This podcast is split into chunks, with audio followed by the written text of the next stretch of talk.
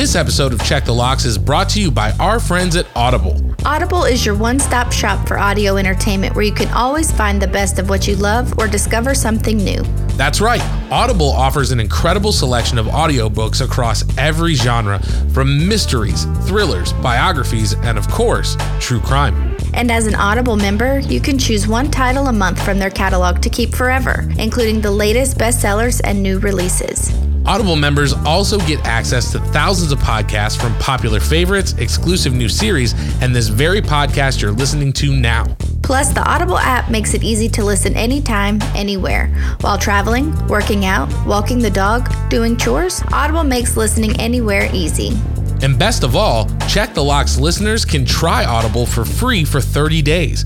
So head over to audibletrial.com slash check the locks or click the link in the show notes to start enjoying Audible today.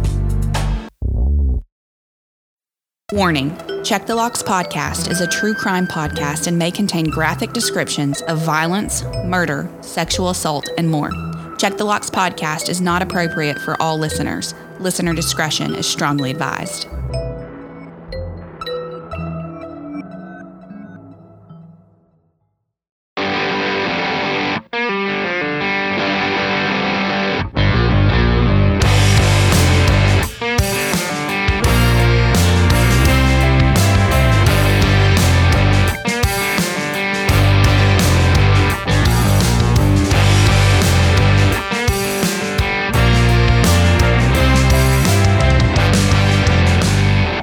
Welcome back to Check the Locks podcast. As always, I'm John Conner. I'm Olivia Cornu. Saying thank you for joining us this week as we dive into yet another truly terrifying true crime case. Before we begin, as always, Olivia, it's wonderful to see you. It's been two weeks. You've been traveling, having the time of your life. How are you? How was your vacation? How's everything been? Well, I want to first say two weeks is way too long to go without talking which it also didn't help that I was kind of in the middle of nowhere sometimes. So, but my trips were amazing. I went to Big Sky, Montana. I went snow skiing for the first time. So that was really cool. Not a half bad skier. And then I was home very briefly and then flew to um, visit some friends and then see my dad and spend some time with him. And yeah, now I'm back, back to working. And it was like vacation never happened. Well, how are you doing? You've started a new role at your job and you've been busy. Yeah, I am doing a different position at work right now. So that has been a lot of fun. I'm learning new stuff. And you are right. It's very strange not talking to you for two weeks because, you know, we are usually touching base throughout the week and we're recording on Wednesday. So having that two weeks where I was like, I'm just like editing was very unusual. But I'm glad that you enjoyed your vacation. I am glad that we are back. We're not having to cram six episodes into one night. Pam, I will let you know if you are listening. I am still hopped up on caffeine. I've got a big old cup of coffee right here. So, not losing the energy. We're going to bring it, but super happy to have you back. And this week is your case. And I'm super excited to dive into it. What are we going to be talking about this week? This week's episode takes place in Alexandria, Louisiana. Alexandria is a small city in central Louisiana located on the Red River. And kind of as a side note, I grew up on the Red River, just north of Alexandria. And it is indeed red. It's very much a brown river. Is it from like a clay deposit or something like that? Or Yeah, it's all clay. So it's kind of like that reddish brown color. It is a more rural community that serves as a hub for several small towns. In Flatwood, Louisiana, just northwest of Alexandria, Robert and Peggy Hembach had a daughter named Pamela. The family would later move to the city of Alexandria, where Pamela's dad had gotten a job. Pamela had a learning disability, but that did not stop her. She was a smart student and graduated high school. Pamela was very sweet and she loved her friends and family. When she was 24 years old, she met Daniel Carnahan. Pamela's brother introduced the two. They got married two years after meeting in 2007. The couple was starting their new lives. Daniel and Pamela got their first apartment together. It was not an easy life for the couple. Daniel worked two jobs. He was a custodian at the local high school and worked at an apartment complex in the evening. Pamela stayed home. In 2009, they had their first daughter. Pamela was now a stay at home mom. Every morning, Pamela would bring her daughter to the corner to catch the bus and pick her up every evening. On May 9, 2014, Daniel drove Pamela and their daughter to the bus stop on his way to work. That afternoon, when the bus arrived at the stop, Jim Saints, the bus driver, noticed that Pamela was not there. He knew that this was odd and he notified the little girl's aunt, Karen Frazier. Karen was Daniel's sister. Karen and her dad, Winston Carnahan, met Jim Saints to pick up Daniel and Pamela's daughter. The two went to the Chateau de Ville apartments and knocked on the door, but no answer. Daniel's dad went to the apartment complex where Daniel was working his evening job. He went there to get the key, but Daniel decided to leave work early to go with his dad to check on the house and Pamela. When they arrived, things were pretty normal and in place until they saw bloody footprints down the hall towards the back bedroom. Daniel and his dad Winston found Pamela lying in a large pool of blood dead on the bedroom floor. Daniel panicked, but Winston, a former police officer, quickly calmed him and pulled him from the room, knowing it was now a crime scene. They immediately called 911.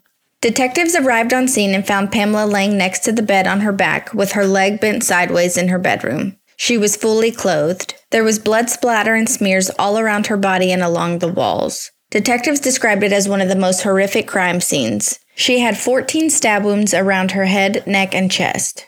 Investigators at the crime scene found a few key pieces of evidence several bloody footprints, an empty condom wrapper under Pamela's leg, a small piece of blue latex that appeared to be from a glove, and a broken knife handle.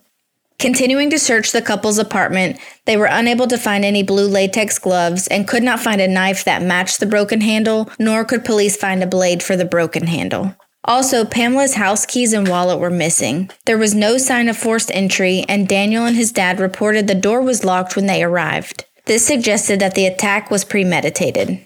Detectives began questioning Daniel. He told police that he dropped Pamela and their daughter off at the bus stop. He said they usually walk, but because it was going to rain, he drove them.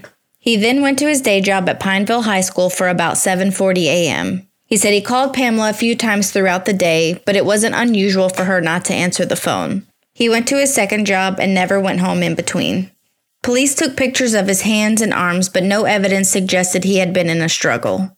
Now, police began questioning the residents of the apartment complex, asking if they knew or saw anything, but nothing came of it. Security footage from a building across the street from the apartment showed Daniel dropping Pamela and their daughter off at the bus stop. Then the bus drove away as Pamela turned to walk back towards her apartment. The footage was unable to show whether Pamela got back inside her apartment. Detectives believe that she was ambushed at the door and possibly with someone who has a key to their apartment. They looked at the maintenance man at the complex. He was seen throughout the day walking on the security footage as well. He was cooperative and went to the station for questioning. He too did not have any signs of a struggle and also provided a DNA sample.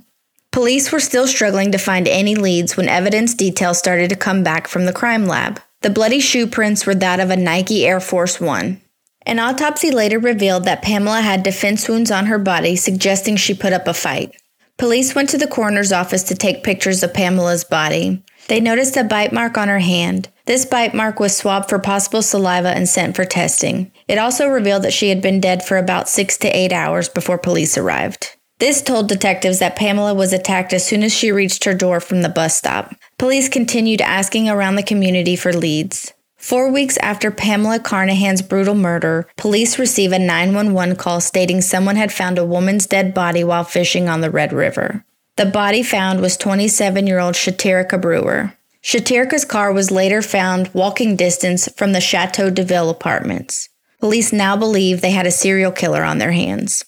Autopsy reports prove that Sheterica did not drown but died of manual strangulation prior to being dumped in the river. Detectives tried to link the cases, hoping that solving one case would solve the other.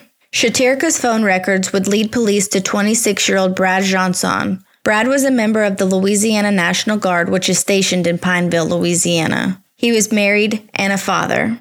Police brought him in for questioning, and Brad Jeansonne quickly confessed to killing Sheterica Brewer.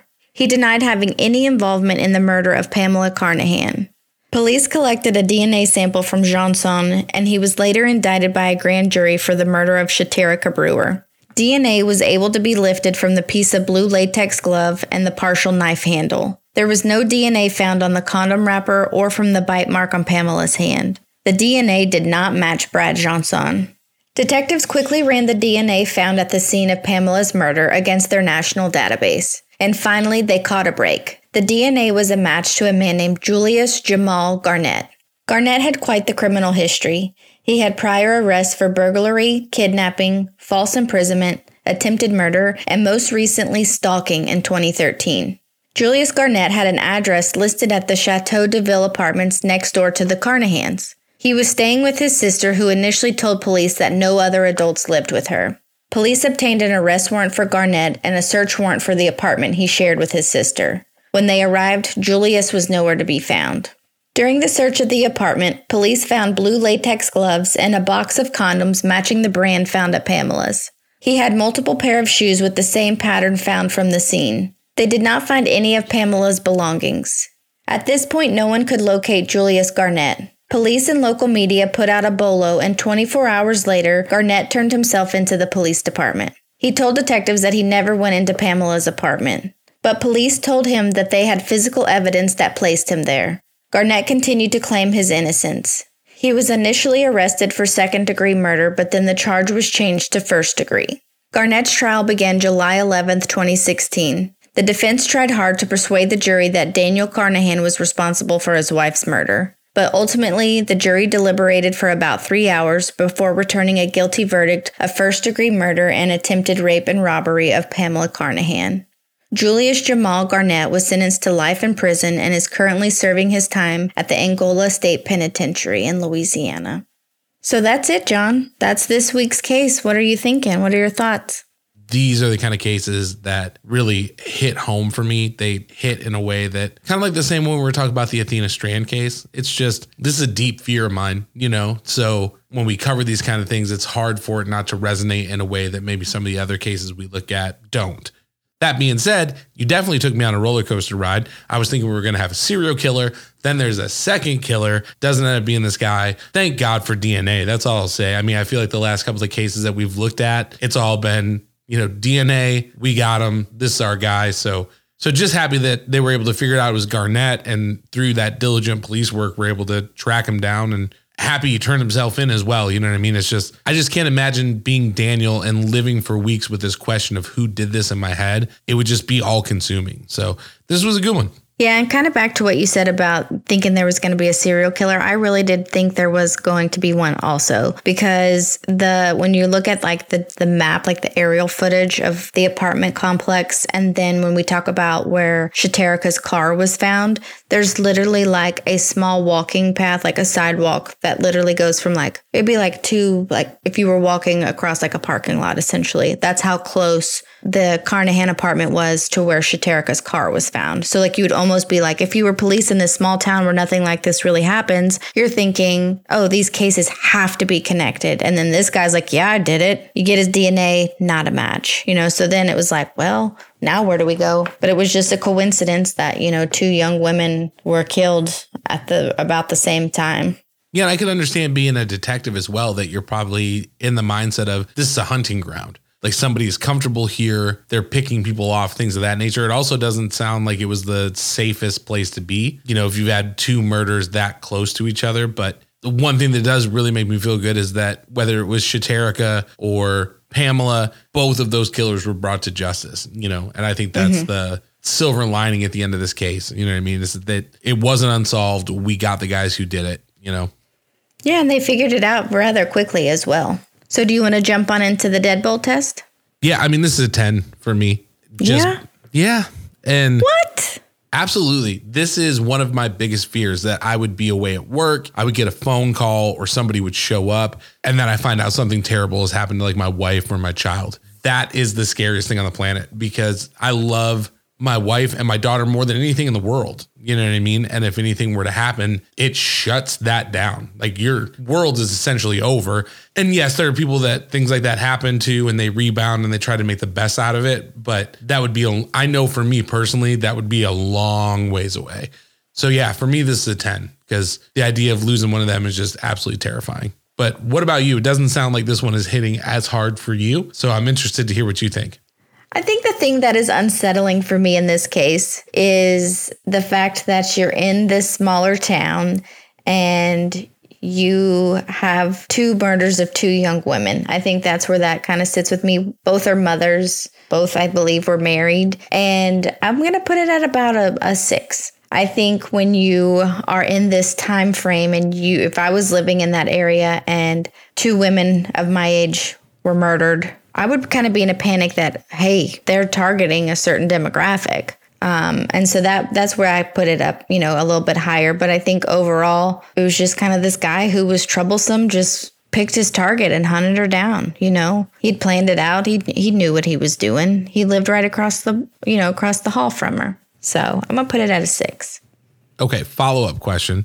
Do you think that if this had been a serial killer and not two separate killings, that it would be higher on your list? Yes. Think so? Because that means there's Yeah. somebody hunting a certain demographic. You would fall into mm-hmm. that dem- demographic. Absolutely. Okay, that's what I was wondering.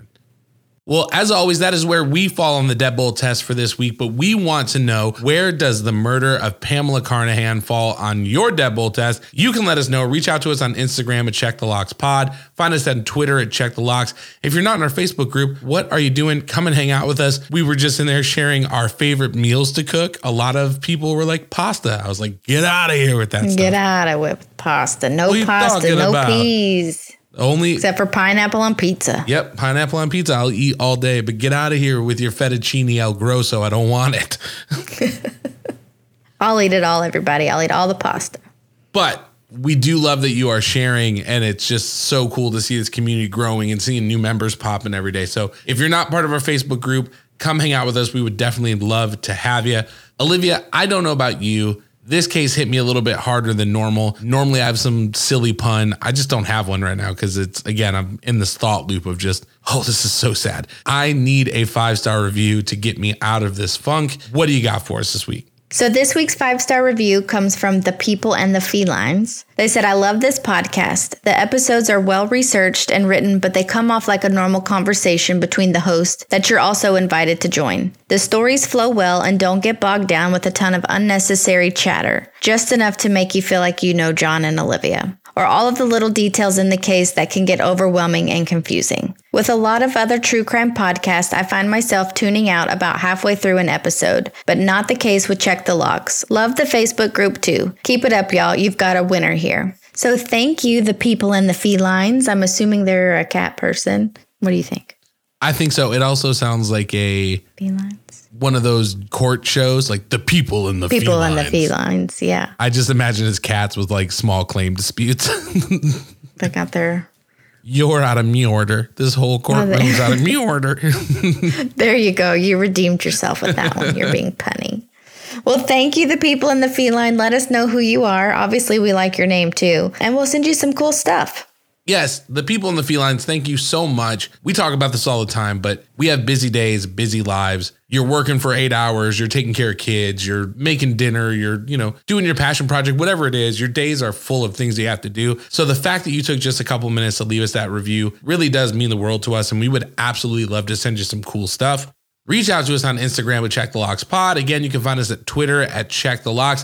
And it sounds like you're already a member of our Facebook group. So if you're hanging out with us there, send us a message. We would absolutely love to get you some stuff out. And Olivia, if somebody wants to have their five star review read on the podcast, what's the best way to do that? Well, they should hop on over to the Apple Podcast app, go to our show's homepage, scroll all the way down where you see all five stars, click all five stars, and let us know what you think. We'd love to hear from you guys. We absolutely would. And again, I know I say this every week, but these reviews mean the world to us. They help us broaden our audience. They get us into other show suggestions. It helps listeners find us and this community grow. So if you've taken the time to leave us one of those reviews, thank you so much. It really does mean the world. And if not, head over to Apple Podcasts, exactly like Olivia said. You can actually go into the show notes, the details of this episode. There's a link right there. It's a cheat code. We'd love to hear from you. Love to hear what you think. And as always, if you are interested in financially supporting Check the Locks, you can do so by becoming a patron. Head over to patreon.com forward slash check the locks. You can sign up there. We got a lot of great tiers. We got stickers, coffee mugs, t shirts. I know in the Facebook group, some of our patrons were saying that their merch was on the way. Some had already actually received it already. So check it out if you want to support what we do. You want to help us keep the lights on. That's a great way to do it. And if you cannot financially support us, that definitely makes sense. We completely understand. Just listening to the show, hanging out with us every week means just as much, if not more. So if you like what we're doing, you want to help get the word out, share it with your friends, share it with your family, send them a link, let them know what we do and what you like about it. And again, that's the best way to help us grow. So if you're enjoying the show, you like what we do, you want to share it with your friends and family, that means absolutely the world to us. Going to help us get out in front of more people, get that audience and that community bigger. So thank you for coming and hanging out with us every week and letting people know about us. It truly does mean the world. That is all that we have for you for this week's episode, but please make sure you are subscribed to Check the Locks on your favorite podcast app so that you never miss an episode. We will see you again next week with a brand new, truly terrifying true crime case. But until then, don't forget to Check the locks. see you next week. Bye.